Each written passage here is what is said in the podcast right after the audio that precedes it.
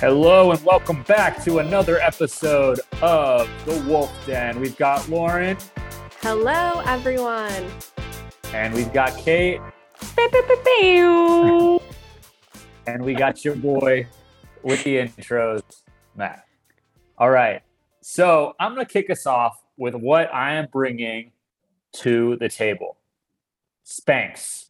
This is coming from me, not either of my sisters. And Spanx is, to me, one of the most impressive business stories of the last two decades. And this is how you know we trained him well. I was going to say, you are one of the most impressive business stories of the past two decades because. No, no. I, I. I'll take that. I'll take that 20 years from now. But for now, no. Uh, Sara Not yet. Blakely, Sara Okay. Blakely, founder of Spanx, CEO. Business is completely bootstrapped over the last 21 years. I think she owns literally 100% of the business, and she just exited to Blackstone for 1.2 billion dollars with a B. Um, so that was cool. And then I follow her and her husband Jesse Itzler on Instagram, and I I see a video that they both eventually end up posting, and they're at this celebration. Sara Blakely's daughter, five or six year old daughter, standing next to her, and she's giving a speech to her employees, and she's spinning a globe, and she says, "Why am I spinning a globe?" Well, in order to celebrate, we want to give all of you employees and I don't know if it's literally all, but if it is, it's 750 employees, $10,000 to go travel and two first class seats uh, round trip to anywhere in the world that you want to go. No So- way. Holy crap. That's a way to celebrate and make sure that your employees feel really, really celebrated because you just probably made, depending on how much of the business she sold, close to a billion dollars. So at first I was like, whoa, that's a lot of money. And it is. But when you think about how much that may cost, if you figure two round trip flights is around $10,000, maybe a touch more, and 750 employees is about $15 million between the Mhm. 10,000 for the flights and 10,000 of spending money. And she is just as cool as can be. And I'd run through a brick wall for her, and I'm sure our, her employees would too. And she just proved why that's important. And, and that's how you exit a business for $1.2 billion. So, Sara Blakely, hats off. Hats off. That's super cool. Wow. I'm so impressed. Yeah, she's really, really freaking cool. And she seems like a really awesome mom. They have four kids under the age of like 12. Um, I'm kind of speechless to be honest. Like there there's so many thoughts running through my head of how incredible that is from just every aspect of it. I will say one of the very best how I built this episodes with Guy Raz, which is an NPR podcast, is the Spanx episode. So Yeah. there surely has to be some type of update coming to that soon where she talks about starting the business in the very, very early days and just kind of going rogue and placing product by the front register in the department store and how she gets business and it's spectacular so uh, she deserves every penny Yeah. Yeah. And I was I was planning on bringing this to the table before this, but he Jesse Itzler just spoke um, in a Kellogg class, and I'm not in the class, but just went on Zoom to listen to it. And he told a story that I think is pretty incredible. Um, I'll try to give the quickest version. They both went to American University, and and Jesse, I guess, was pretty always had a crush on her. And as he said it, they were in a relationship for six months in his head. Um, and he was even nervous to like ask her out on a date. I think maybe eventually he did, but nothing came of it. And then, you know, 15 years later, 20 years later, they're 40 something. They're now like 50, 53 or something. And so now Mhm. they have 12 kids. They got married very quickly after they started dating. But he gives a call to her assistant and he's planning on running this race. I guess it's a 100 mile race. And he, he says to the assistant that he wants to run the race in Spanx.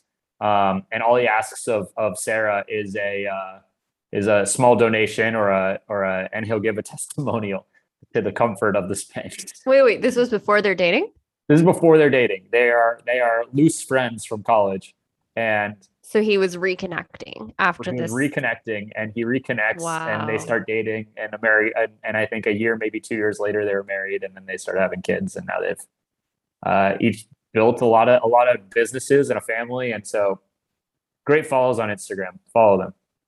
I was gonna Oh say my it's such a good um, lesson in patience because obviously Sara Blakely is such an OG, but I think she's often left out of the female founder club that is like Ty Haney and Emily Weiss, and Yeah. really like she's the of a one- different generation, really. Yeah, but she's the one who paved the way, and like to see her have such epic success now kind of shows like you don't need to be the one with the most Instagram followers or whatever to Yeah. uh, you know that's not directly correlated.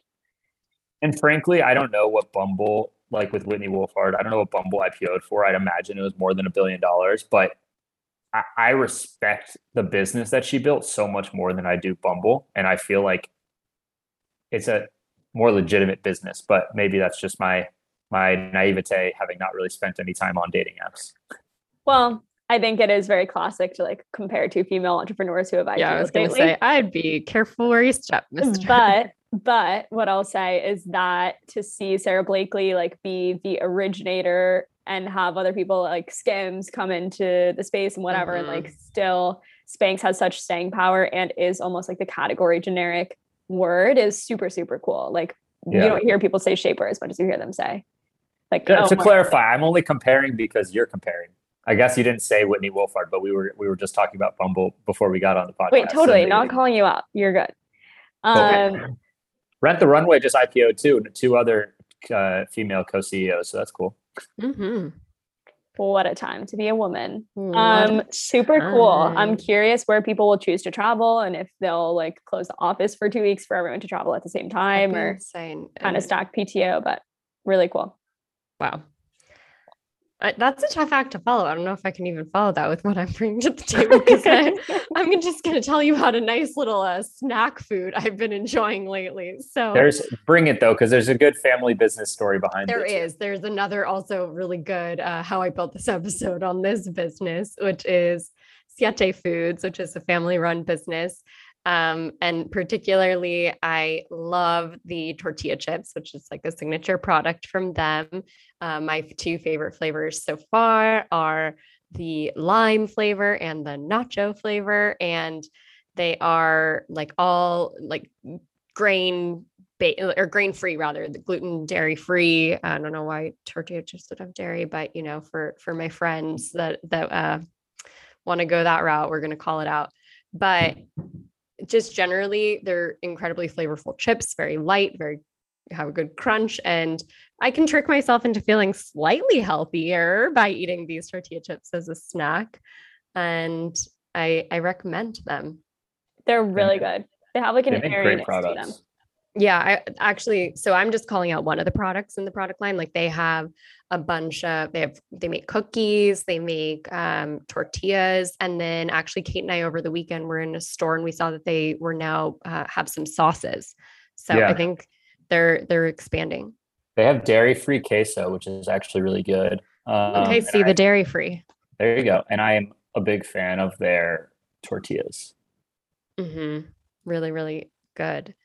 Um, so yeah, I you know for for our fellow Trader Joe's shoppers out there, I will say this is one product I have to go to get to a name brand grocery store to purchase, and I go out of my way to get the the these chips, Chobani oat milk, which I think is superior to any oat milk Trader Joe's offers, and sometimes Fage Greek yogurt. I do have a bone to pick with Trader Joe's oat milk and Trader Joe's Greek yogurt. Greek yogurt is okay, but not my favorite. I the full fat one's like doable. And the oat Mhm. milk, I'm so sorry, but I don't want gritty little pieces of oats at the bottom of my drink. It makes the last sip kind of disgusting. So Mm. probably more natural than the Oatly or the Chobani that doesn't have that, but it's just not good for me. Yeah. Got to go out of my way. You know, like we grew up in our household, our mom would make a stop at Trader Joe's for the bulk of the grocery shopping, but then there was, there were still a few like namesake, you know, got to get the brand name items from Yeah. the Ralph's or Pavilions or whatever type of grocery store. I've heard that Oreos are very hard to recreate. Like the proprietary recipe is really Makes sense. un- Yeah. like hard to replicate. Um Yeah. those chips are super good. Yum. Having said that though, the Trader Joe's cassava chips are actually really good. Mhm. Which they are- are. Take on Siete's chips. I, I would just say though, the the thing is they don't have the fun flavors. That's true. Yeah. I don't think Like- the nacho one's particularly great from Siete, but the lime one is amazing. Oh, I love the nacho because it reminds me of Doritos. I don't think it has nearly as much flavor as Doritos, but obviously it's much more It's authentic and real. healthier. Yeah, and they, so I'm okay. I have the bag in front of me because obviously s- was snacking on these. So made with 100% avocado oil, grain free. Casa- it's made with cassava flour, coconut flour, chia seed. Very, very lovely ingredients and family run business. Hit us with that Emily Mariko ASMR. I heard the bag crinkle. Oh, Emily Mariko. I know we talked about her last time. She got a shout out from Lizzo at Outside Lands. So crazy. Yeah. What was the shout out? Um, I've only heard secondhand that she just shouted Emily Mariko out, and then she had the crowd. Lizzo had the crowd make a TikTok with her. Yeah. Um, it's the one like where you move your hand up and down. Uh, Yeah, so she like that. takes a huge swig of tequila, and then you do the do the hand motion. She had the whole crowd do it, and it was like some record or something that she was trying to set. That trend is so funny. For the, for a little bit of context, it's this as far as I know, like 50 to 60 year old, slightly overweight Canadian man who makes food that looks absolutely disgusting. And then he starts dancing. Wait, do we have show notes? We don't have show notes. We could put the link somewhere. I don't know. Maybe on our, on our Instagram. Um, shout out at Wolf at the Wolf Den Pod. Yeah. Um, he'll put his hand out and just start jamming and dancing after after his food because his food just excites him that much. And Right, now right. people all over the internet are doing this stupid dance. But the song is great. So I don't It know is- what it song is. that is. I have to go on TikTok. It's been a few days and I don't even know what you're talking about. Oh, you'll see it in a second. Unfortunately. Now Yeah. I'm like chuggy for it's like you're the Gen Z is over TikTok. Like No, I'm still not. on TikTok. I'm joking. I don't go on TikTok that much, but I do I do like it. Um all right, so moving what I'm moving on to what I'm bringing to the table. I saw The French Dispatch last weekend and I feel like it might be slept on if I don't bring it to the table. So I'm going to do everyone a service and encourage them to go see it. Um I really like reading The New Yorker. I feel like there's something a bit romanticized romantic about it and kind of just the true art of journalism and i feel like this movie did a really clever interpretation of a publication similar to something like the new yorker with different human interest pieces and stories kind of woven together but not really about one singular thing. But when i was watching the movie i felt like i was reading the new yorker. Like there was a little short segment at first covering one story and then there were three longer ones and then a wrap up and they all focus on this made up town in France called Ennui, and the cast is amazing. I feel like any actor would jump at the chance to work with us, w- work with Wes Anderson. So you know Timothée Chalamet and Frances McDormand and Owen Wilson um, and a million other A-list people that I'm not listing, but it was really really fun, super amusing, and just honestly impressive. He writes in this very whimsical, intelligent way, and I'm always always captivated. It, it would have been slept on by me. So I don't I have not even heard a, a word about this movie. Maybe because I haven't been to a movie in 18 plus months. But uh thanks for the tip. Anytime. Yeah. But your description, I think, makes it sound a lot better than what I took away from watching the trailer. So maybe if anyone's like me who was a little put off by the trailer, we should all still take Kate's recommendation and go see it. I think I love the look of it all, the look and the feel, and obviously the talent. I'm skeptical from the trailer, but I like your description enough that it, I want to see it. It is odd. It's a Wes Anderson movie, but there are others of his movies that I don't love because I feel like the storyline isn't enough enough to hold my attention for an hour and a half, two hours, whatever it is. But this one was kind of broken up into chapters in a way that was really nice. So while each one was quirky and weird, I could get into it for 30 minutes at a time. hmm Got it. Oh, I want to go to the movie theater. I have not been since the pandemic, and it's killing me because I haven't seen the latest Marvel movie, and there's about to be another one out, and it's it's Is, really is me Dune back. Marvel or it's just no, like it's no, no, no. It's on Okay. HBO Max. It's not know. even Disney. I think it depends where you are, but if you have to be vaccinated to go to the movie theater, in my Oh, opinion, yeah, that's yeah, no different than sitting in a restaurant and you have a mask on and it's enjoyable. So you have my support. Thank you. It was more so like everything I wanted to watch was on the streaming services until it wasn't. It was like, oh, I didn't realize we are not releasing things to the streaming services any longer. Although H eh, Warner is like for HBO Max, but Disney, I guess, made the decision they were going to do theatrical releases. I wonder Yeah. what movie tickets are at. Like, are they back at 50% of what they were in, call it December 2019 or not? Or I guess October 2019 would be a better comp- comparison. We should look up on Google, like how you show me, Matthew. Like you can look up the Google The search Google trends. trend, term trends and see where where it's trending. Because it, that's the kind of thing you'd search like movie tickets or like show times for whatever Mhm. movie. Personally, I'm ready to go back. I'm a huge moviegoer. I didn't realize how much I went until I couldn't go anymore. But when I'd come home for winter break from college, I'd consistently see like four or five movies over the course of a few weeks, and there's good stuff coming out. So Yeah, and it's about to be the holidays. It's always fun to see movies over the holidays. totally. West Side Story. There's a new Pixar movie. Um, Which Pixar one? I think it's called Big Panda or Red Panda or something. Not not the Buzz Lightyear one. That's coming. That's next year. obviously what I was thinking of, but I don't think it's coming out for a while. Yeah, but just a little shout out to that. If you haven't gone and watched the trailer for Lightyear, you really should. I'm so fascinated, but I, I never thought about Buzz Lightyear being a person. But mas- basically, Pixar is making the origin story of like Buzz Lightyear as an actual person that the action figure was later based on. So it's a story Oh. about human astronauts. Um, It's it to- looks yeah, yeah. Meant It to take place really before good. Force, before Toy Story. It looks really good. So, so just a live, a live update on the search term movie theater. Um, and I'm sure there's a give it to mil- us. million others we could look up.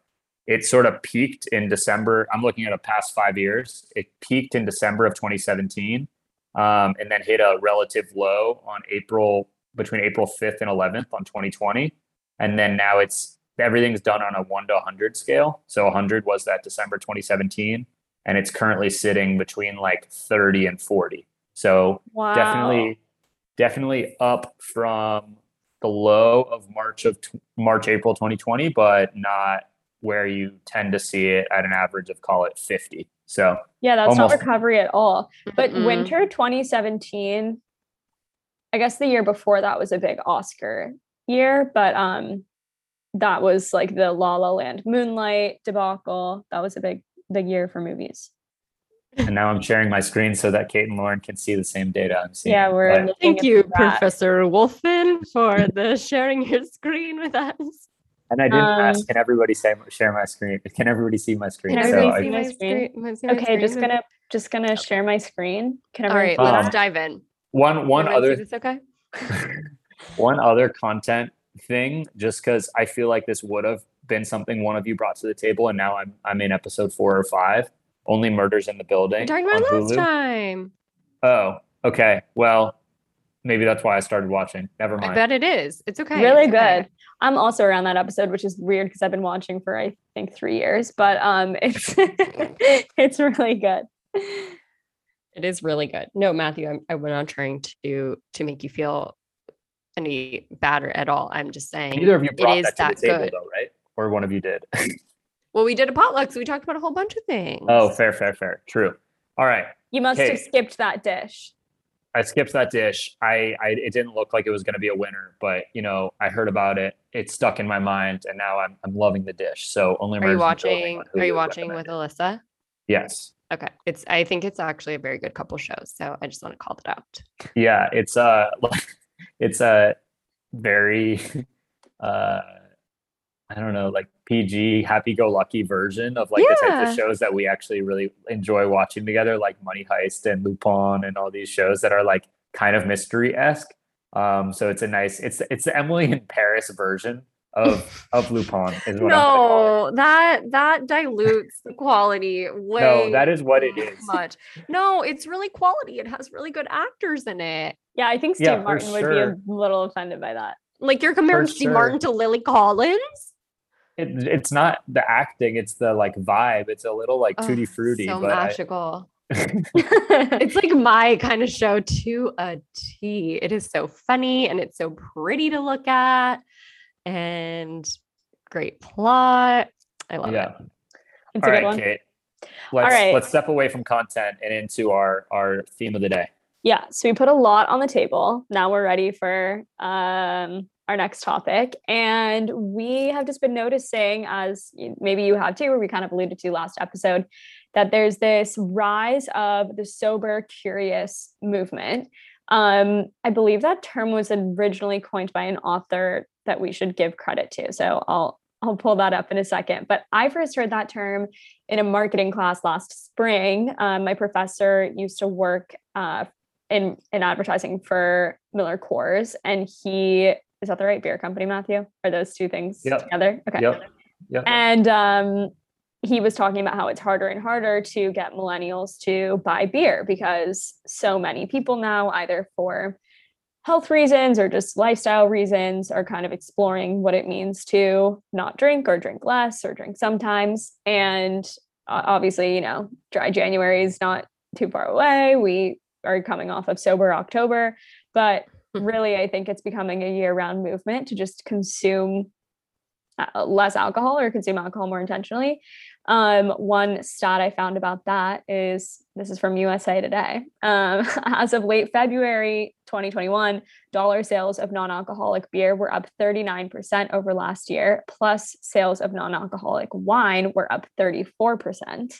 Um, we have our trend report coming from Matthew, but I'm not a non alcoholic beer or wine drinker, but I do really like non alcoholic alternatives that aren't supposed to be exact replacements of anything. So like one of my favorites is Ghia, and those are really exciting me right now. So I think we are uh, i'm looking at the graph that matthew is sharing yeah, uh, matthew is sharing some charts we, we better step up our instagram game and start publishing some little graphs for people anyway no, so those so, those drinks are exciting me so so i'm excited to share that so, as Kate mentioned, these things usually spike. There's the dry January, and so as I'm looking at the five-year reports, it's it's confirming all the, the gut senses that we had, right? So, non-alcoholic drink spikes for the f- past five years in January of 2021, and then non-alcoholic beer spiked this summer on the past five years in June of 2021. So, um, definitely a trend of people trying things out, and I think to me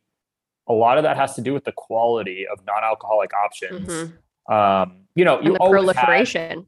The proliferation 100%, but also like ready to go in a can or a bottle or whatever it might be, because you always had, you know, the mocktails at a at a bar or restaurant and or maybe a fancier restaurant. And some of the restaurants would do it well, and you're starting to see that over the last few years. But now you have beer companies like Athletic Brewing, um, which I feel like I may have mentioned at one point um, on the podcast. But Athletic Brewing makes beers in every style, and it's not just you know that same lager but with zero alcohol. It's not O'Doul's. Um, it's truly delicious beer. It just happens to be non-alcoholic, and so you have that, and then you also have um, people taking like notes from alcohol that are never meant to be tasting exactly like alcoholic drinks like kate said but other versions that that have their ties to the beer world like that are flavored with hops. So you have a hop flavored soda with zero calories that tastes a little citrusy from Lagunitas, and you have full brands coming out that way. And then you have brands that are making really, really high end sparkling waters that are sort of competing with um, alcoholic drinks. So the Olipops of the world, um, and even a brand that's known for their THC beverages that's now making um, sparkling beverages that just don't have THC. So they're the exact same, except they don't have any weed in them. Um, so there's the, the brand of note there is Cann, C A N N.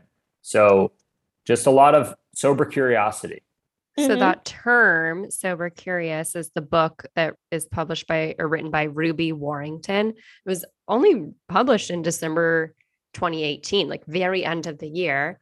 And it says she club Club Soda founder and face of the Sober Curious movement, Ruby Warrington offers an eye opening new way to think about our relationship with alcohol and talking about all the benefits of it.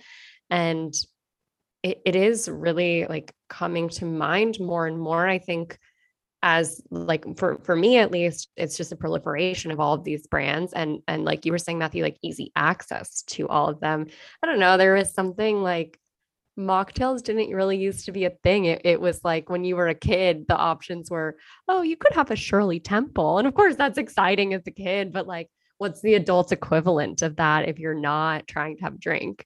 Mm-hmm. And I really like that the branding seems super strong across the board here because I think it has to be in order to compete. You know, like I don't think that Smirnoff storytelling is particularly compelling, but like people are going to drink it because it's Smirnoff and they know the name.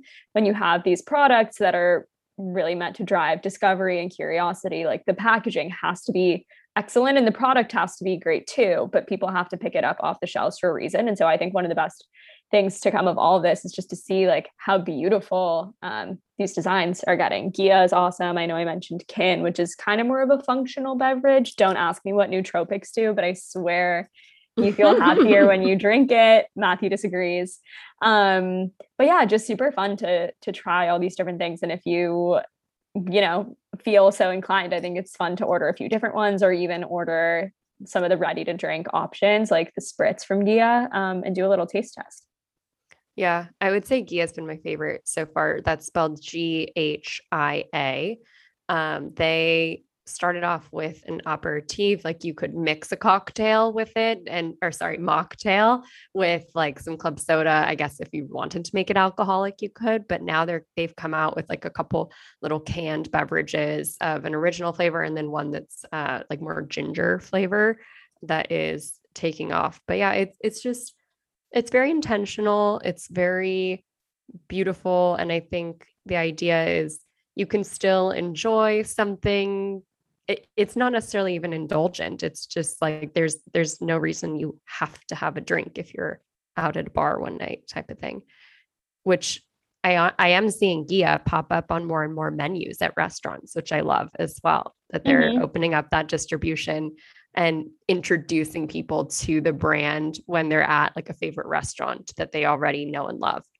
Totally. I'm kind of judging na- restaurants now based on the non-alcoholic offerings at a restaurant. I agree. I think if they have intriguing mixed drinks that are non-alcoholic, I respect the restaurant a lot more. I'm inclined to order one because it's fun and I kind of there's such a craft to that and making it not too sweet, but like something you couldn't just replicate easily at home. And I also think, Lauren, to your point of trying one of these alternatives like Ghia or Seedlip at a restaurant, it's so smart because it's almost the Oatly at Starbucks model where you don't have to mm-hmm. buy the whole bottle or Oatly case the whole carton in order to try it. And a lot of these brands are kind of hard to find in stores anyway. So when you order online, that's another level of commitment. Um, I, I really like the like experimental aspect on restaurant menus. Yeah. Also, and it's very artisanal. Mm-hmm.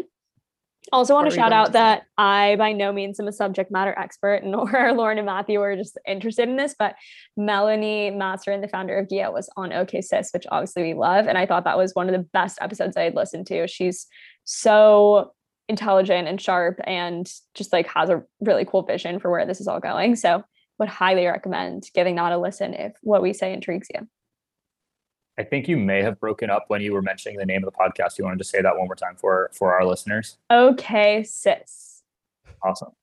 um, the one thing that I think is super interesting is like brands in the in the beverage space sort of tend to grow in the off premise or the on premise first. Um, so at bars and restaurants would be on premise. Buying it in a store would be off premise to drink somewhere where you do not buy it. So White Claw hard seltzer space very much started in the off premise. People were bringing it to house parties, etc. Now we're starting to see Ghia and and other drinks, I'm sure as well, yeah. starting in the high end on premise and the off premise. To me, who's going to win the mass on premise? Because I think that is such a huge opportunity. Mm-hmm. And if these trends are really as strong as we think they are, then people are going to want non-alcoholic options when they're out at a bar as well because they want to participate in the culture that is going to a bar. So right. That's not to say that there's ever going to be an athletic brewing or a Ghia can available at, you know, the bar. I kind of think of bars of like the bar where you ask for a, a drink that has two ingredients versus the, the bar that you ask for a drink that where you have like a real drink. Um, and so if one of these non-alcoholic options makes it to the bars that are serving light beers and two ingredient cocktails, then you know that like this thing is really, really for real. Um, which yeah. I I haven't been to a lot of those bars recently, but I don't think that's happening just yet. Not yet, because right, I was going to say right now, I think of a lot of these brands as like head nod brands. Like Kate taught me what this term of art is. Mm-hmm. Like if you see someone else at the airport with your away suitcase, with an away suitcase, and you're holding your away suitcase, you you're like, oh, we're part of the club. There is something still, I think, about discovering a brand like Ghia and it feels very personal. I keep referencing Ghia since it's the one that I have tried and and like very well. And it is it's like oh oh you're cool like we're we're part of this group that knows about something that maybe other people don't. So thanks for joining our club to all of our listeners. Yeah i i think that's super interesting what you say matthew about you know making it to the tequila soda with lime bar where you're ordering a drink in a plastic cup I feel like in that environment, I don't know. Do you want a, a non-alcoholic drink or like I sometimes point. will get a club soda with lime, like I don't care. Eh, but also, just gonna say, you have to be the type of person who's gonna dance whether you've had a drink or not. And I encourage you to all be those people. Um, it's way more fun.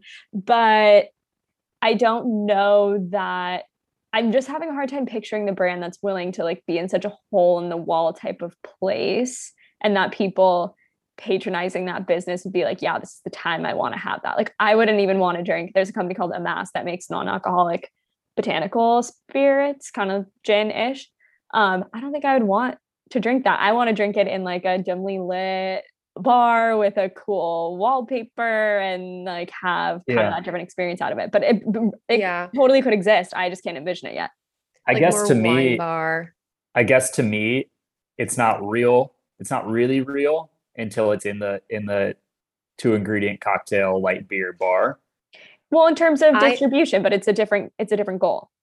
I think it's a completely different audience or niche. Like I know what you're what saying. I, am saying real. The, I'm saying the non-alcoholic trend is not is not oh, really oh, real. Trend, not the particular brand. No, no. The, the okay. brands I, I understand target markets 100%. They shouldn't yeah. be there. And and maybe the brand that is believes in non-alcoholic as a concept hasn't been created. You know, mm-hmm. the brand that fits in that bar hasn't been created. And so perhaps an opportunity, I don't know. But free ideas. I think I think that if non-alcoholic beverages are as big as we think they potentially could be, eventually there will be a a, a, a drink that makes it to those types of bars because people will be asking for exciting non-alcoholic options in all of their occasions. Mm-hmm. Mm-hmm.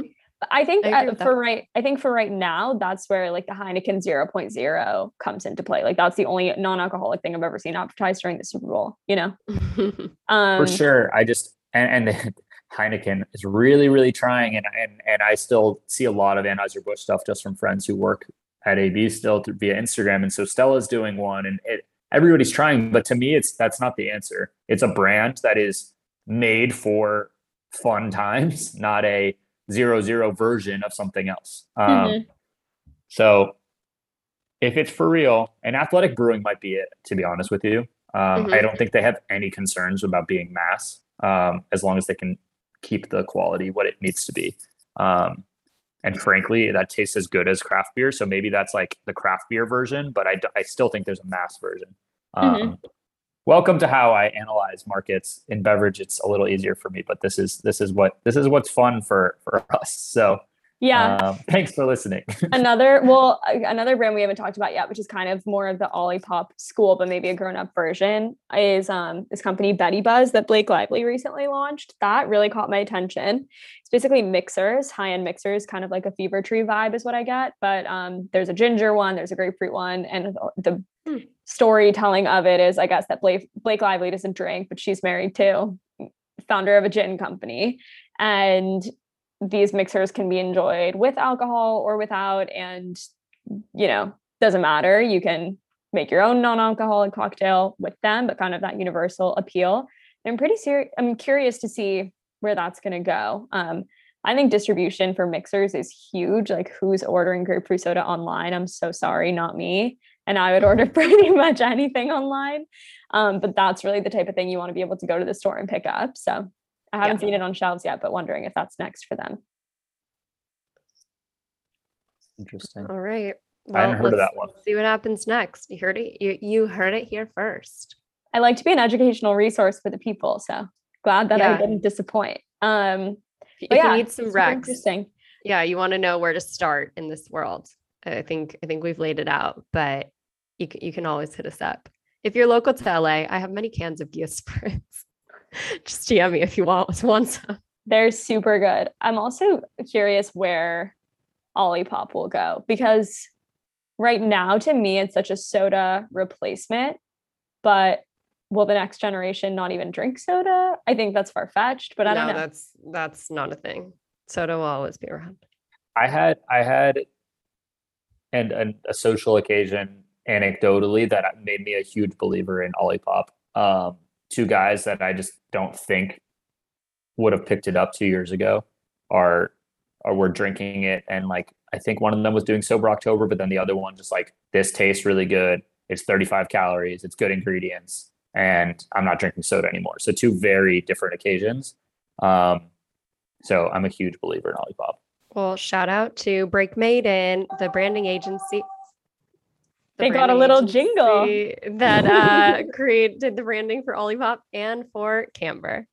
There we go. Also, a huge thing for me. Um, not sure if I'm cutting out because my little Zoom square isn't isn't lighting up. Um, that's a huge thing for me is I really like showing up to the party with something that's kind of a conversation starter. I was honestly thinking about this when you were talking about Siete chips, Laura, but like I want to walk in with something, and this is a me thing, totally get this isn't for everyone, but I want to walk in with something that people ask me about and want to know more about. And I get to kind of share that with them. I mean, obviously that's like what I enjoy about this podcast as well.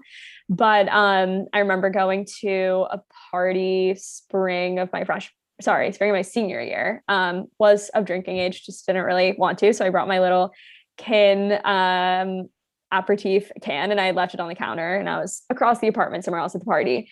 And this girl picked it up and she was like, Kate, is this yours?